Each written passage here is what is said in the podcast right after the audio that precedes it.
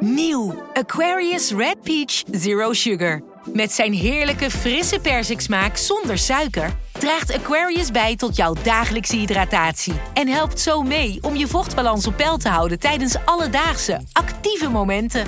Thuis, op het werk of onderweg. Ook verkrijgbaar in smaken lemon en orange. Probeer hem nu.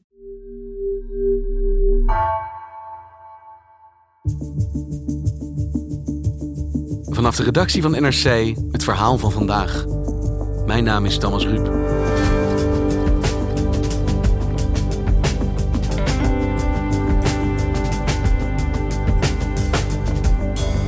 Vandaag trekken in Noord-Ierland de fanfares door de straten. 12 juli is een feestdag. Maar niet voor iedereen. De spanningen tussen protestanten en katholieken lopen elk jaar weer hoog op. En de Brexit, vertelt buitenlandredacteur Michel Kerris, gooit dit jaar extra olie op het vuur.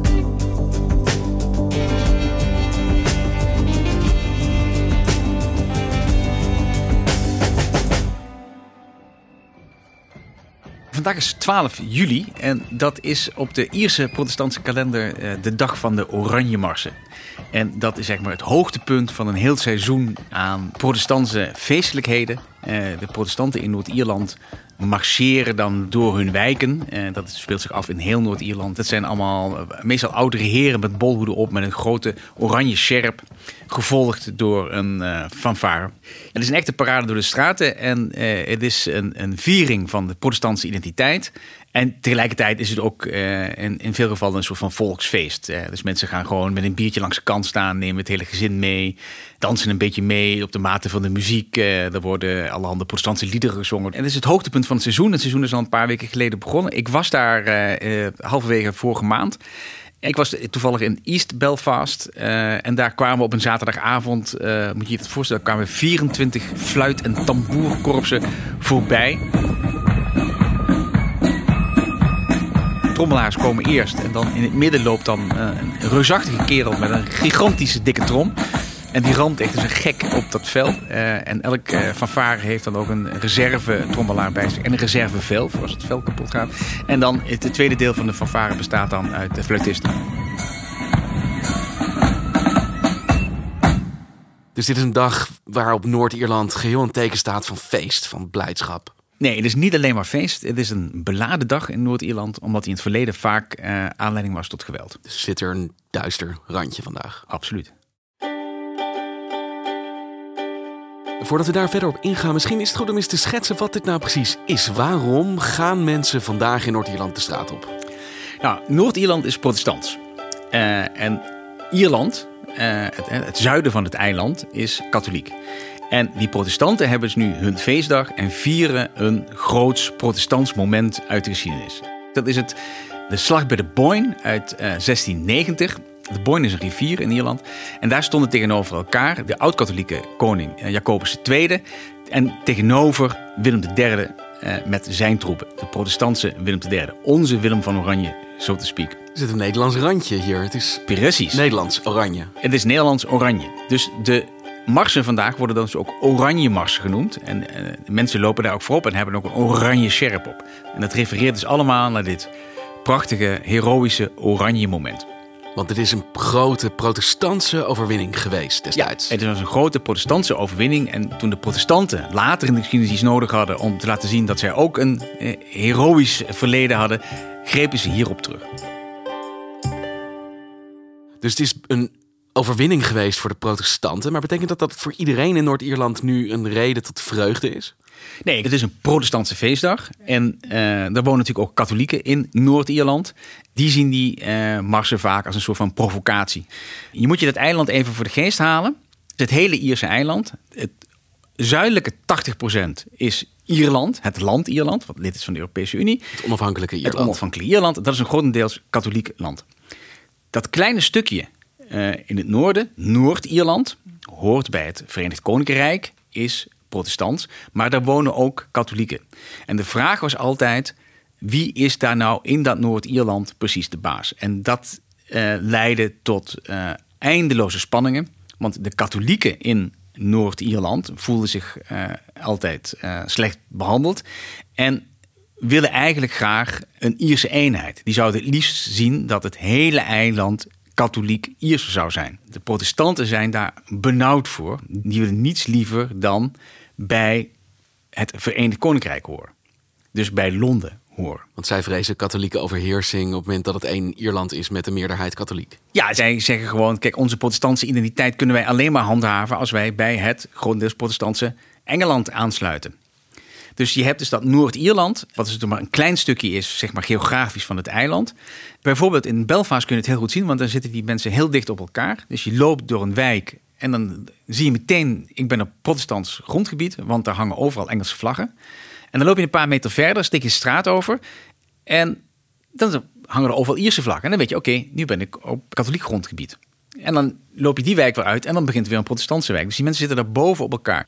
Er zijn ook gewoon, om die groepen uit elkaar te houden, ook letterlijk muren gebouwd. Die dan heten dan vredesmuren. Uh, dus kilometers lang in Belfast. Uh, en er zijn ook een paar punten waar gewoon stalen poorten uh, de verbindingswegen tussen de twee buurten dan kunnen afgrendelen. Zodat je dus dan echt fysiek ook niet meer bij elkaar kunt komen. En hoe ervaren de katholieken in Noord-Ierland dan zo'n dag als vandaag? Nou ja, de, uh, er zijn heel veel katholieken die dat uh, gewoon aan zich voorbij laten gaan. Maar er zijn ook heel veel mensen die dat uh, als, een, als een duidelijke provocatie zien. En dat, het gewoon, dat gewoon irritant vinden. Dus katholieken gaan vaak ook gewoon de stad uit. en vinden het ook helemaal geen feest als die protestanten door hun wijk wandelen en dan protestantse liederen zingen. Ze ontvluchten deze dag soms. Ja, zo ontvluchten deze dag. Uh, en sommige mensen blijven binnen, andere mensen gaan uh, de stad uit. Er zijn ook speciale regels. Als de protestanten door de katholieke wijk gaan, uh, dan moeten ze zich soms ook anders gedragen. Of moeten ze wat rustiger zijn. Allemaal om te voorkomen dat de vlammende pand staan. Want dat is namelijk een beetje wat deze dag ook kenmerkt. Het is een dag waarop vaak kleine relletjes plaatsvinden, gewelddadigheden plaatsvinden. Dat het oude conflict tussen protestanten en katholieken weer wordt aangewakkerd. Ja, dat is natuurlijk één ding waar iedereen op deze dag aan terugdenkt, dat zijn de Troubles. Dit is zo'n term die ik ken, maar wat ik moet bekennen dat ik eigenlijk niet precies weet hoe dat ging in Ierland. Wat is het dan precies wat vandaag bij iedereen opkomt? Nou, de Troubles, dat is eigenlijk een samenvatting van een conflict dat 30 jaar lang zeer gewelddadig uh, gewoed heeft tussen protestanten en katholieken in Noord-Ierland. En dat is in de eind jaren 60 uh, eh, is dat begonnen.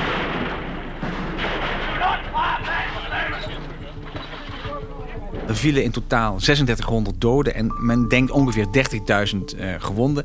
En het was een zeer gewelddadige strijd. Er werden bomaanslagen gepleegd, het was voortdurend optionaal. Het is de allerzwaarste aanslag die ooit in Noord-Ierland werd gepleegd. In het centrum van de provinciestad Alma ging vanmiddag een zware autobom af. Er zijn minstens 20 doden, meer dan 100 zwaar gewonden. En die aantallen kunnen alleen nog maar oplopen. Het was echt een hotspot en een gevaarlijke plek, uh, Noord-Ierland. Die spanning leidde dus eigenlijk tot 30 jaar guerrilla-oorlog. Londen stuurde vervolgens een soort van een, leger om uh, die protestanten die dus bij het Verenigd Koninkrijk hoorden te beschermen. Uh, dus het was een zwaar bewapende, zeer uh, nou ja, gewelddadige tijd waarbij over en weer voortdurend moorden, bomaanslagen plaatsvonden.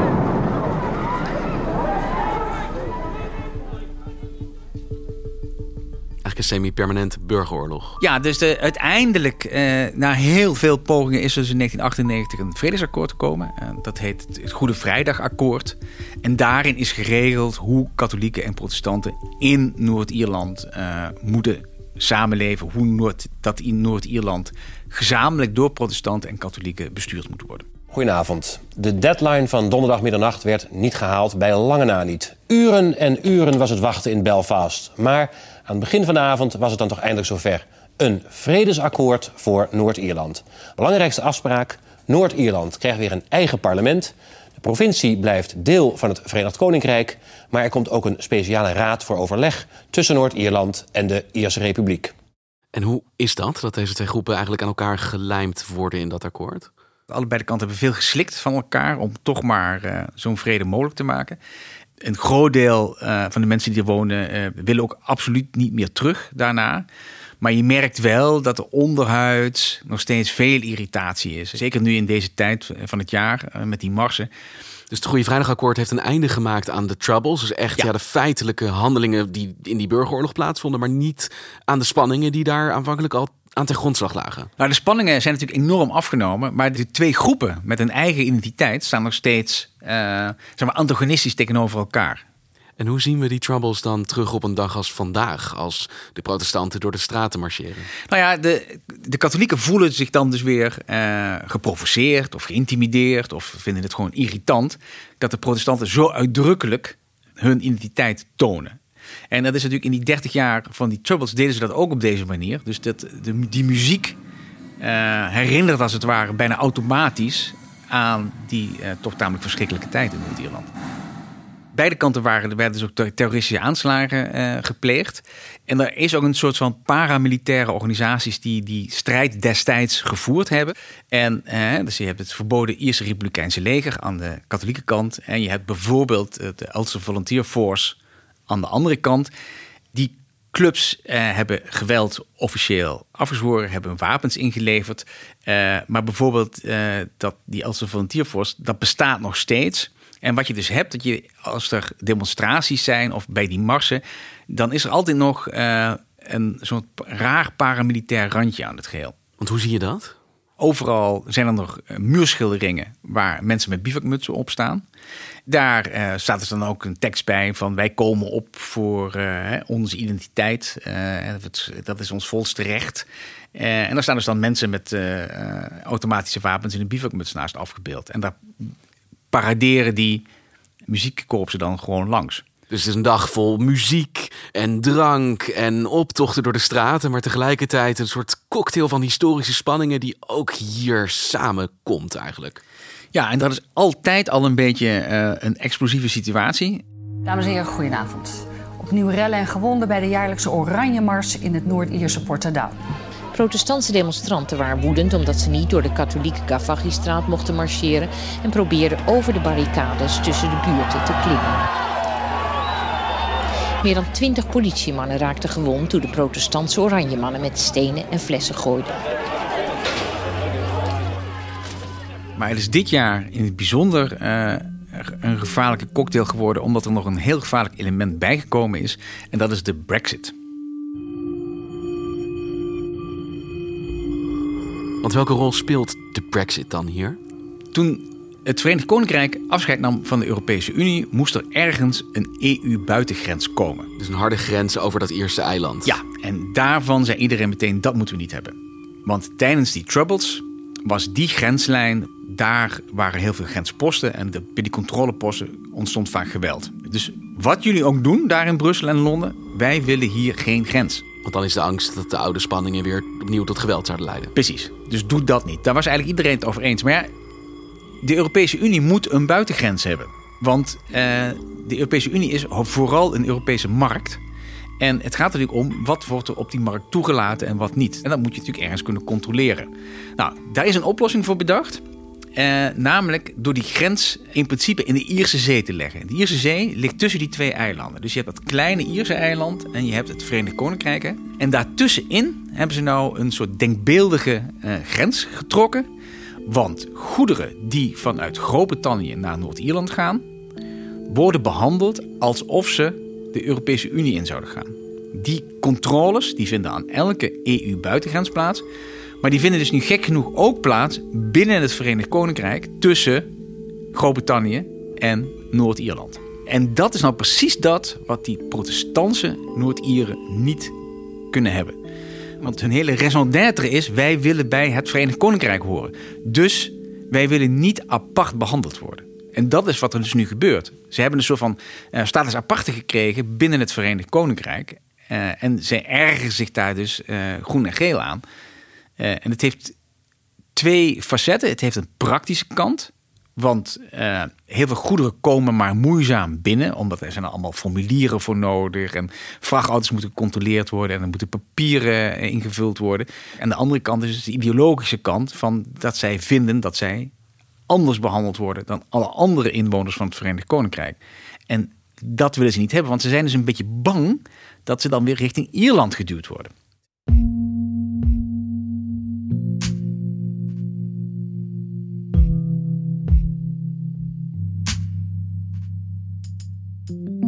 Waar leidt dat dan toe, die onvrede eigenlijk met de manier waarop dat nu geregeld is? Nou, die afspraken over die grens, waar ik het net over had, die denkbeeldige grens in Ierse Zee, die, die, hoe dat zit, eh, is vastgelegd in een protocol bij de Brexit-afspraken. En die Noord-Ieren willen daarvan af. Dus er zijn rechtszaken begonnen tegen dat protocol. Uh, de politiek wordt er voortdurend uh, tegen dat uh, protocol gevochten om te proberen het alsnog kwijt te raken. en er zijn eigenlijk wekelijks al maandenlang demonstraties tegen dat protocol. In april was dat mede aanleiding voor rellen. Al een week lang zijn er s'avonds rellen in Belfast. Jongeren gooien vuurwerk, molotovcocktails en grote stenen naar de politie. Zeker 55 agenten raakten gewond. Voornamelijk protestantse jongeren zijn boos over de douanegrens die na de Brexit is ingevoerd. Ze voelen zich daardoor minder verbonden met Groot-Brittannië. En nu is de vraag een beetje van, nou ja, blijven die demonstraties uh, vredig in de komende maanden? Uh, en hoe zal dat gaan als vandaag al die protestanten sowieso al op straat zijn voor hun traditionele oranje marsen? Want dat protocol is er nu. En daar zijn dus de Noord-Ieren grotendeels ongelukkig mee. Wat moet er dan gebeuren? Er moet dus een oplossing komen. Want dit klinkt niet als een houdbare situatie. Nee, als je het vanuit Noord-Iers perspectief bekijkt, is dat geen houdbare situatie. Maar het, het is een ingewikkelde kwestie. Want het protocol is een afspraak tussen Londen, tussen Boris Johnson en Brussel, tussen de EU. want het is onderdeel van de, de Brexit-afspraken. Eh, maar ja, die Noord-Ieren die voelen zich dus ook uh, belazerd eigenlijk door Johnson. Want Johnson heeft gezegd, uh, hè, er komt in mijn leven nooit een grens in de Ierse Zee. There is going to be unfettered access. There will be no border down the Irish Sea over my dead body. Maar ja, op een gegeven moment aan de onderhandelingstafel in Brussel was er maar één manier voor Johnson om die brexit te krijgen op de manier zoals hij die wilde. Dat was namelijk door die grens in de Ierse Zee te accepteren. Dus nou ja, hij heeft eigenlijk uh, zomaar het risico genomen van, nou ja, op deze manier kan ik de hoofdprijs, namelijk de Brexit, binnenhalen.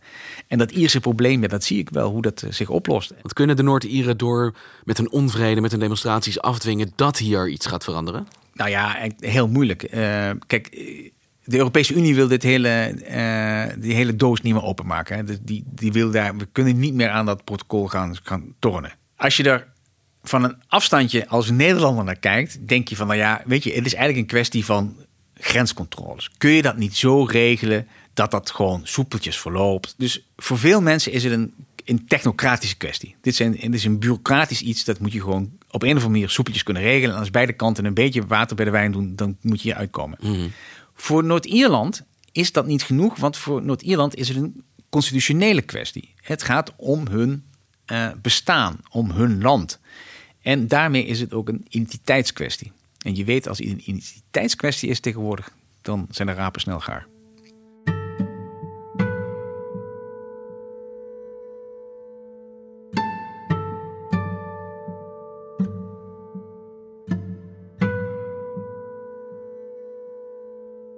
Dus je hebt zo'n viering vandaag waar al een ingewikkelde religieuze en identiteitskwestie onder ligt. En ook nog eens dan die Europese kwestie die daarbij komt. Kan het niet een soort, ja, opnieuw een explosie worden op zo'n eiland dat met zo'n getroubleerde geschiedenis heeft?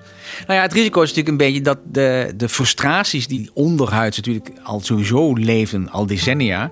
Maar dus een beetje, uh, uh, de spanning die zo'n beetje gedaald was, dat dat dus nu weer opleeft. En wat er dus kan gebeuren, is dat precies wat iedereen wilde voorkomen. Namelijk door die grens niet op dat Ierse eiland te leggen, maar in de Ierse Zee had iedereen gehoopt dat we die zaken rustig zouden houden. En dat het geen provocatie zou kunnen zijn.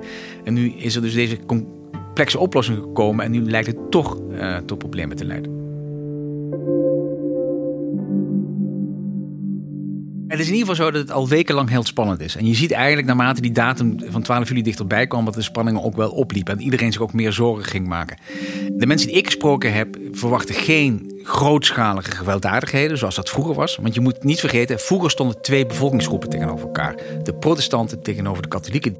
Maar nu zijn het de protestanten die zijn ongelukkig uh, met Londen. En het kan best zijn dat er in die samenleving mensen zijn die denken van uh, wij grijpen dit eens aan om heel duidelijk te maken dat wij dat protocol niet willen. Dankjewel, Michel. Alsjeblieft.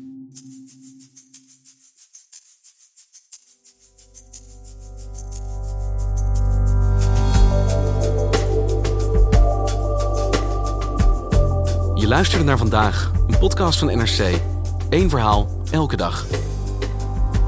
Deze aflevering werd gemaakt door Lis Doutsenberg en JP Geersing. Dit was vandaag. Morgen weer.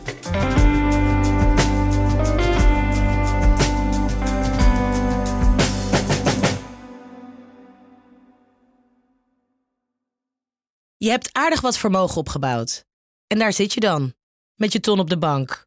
Wel een beetje saai, hè? Wil jij, als belegger, onderdeel zijn van het verleden of van de toekomst? Bridgefund is een slimme fintech die een brug slaat tussen de financiële behoeften van ondernemers en van beleggers. Dus wie belegt bij Bridgefund krijgt niet alleen een mooie vaste rente, maar brengt ook ondernemers in beweging. Echt waar, met die ton kan je zoveel betere dingen doen. Bridgefund. Make money smile.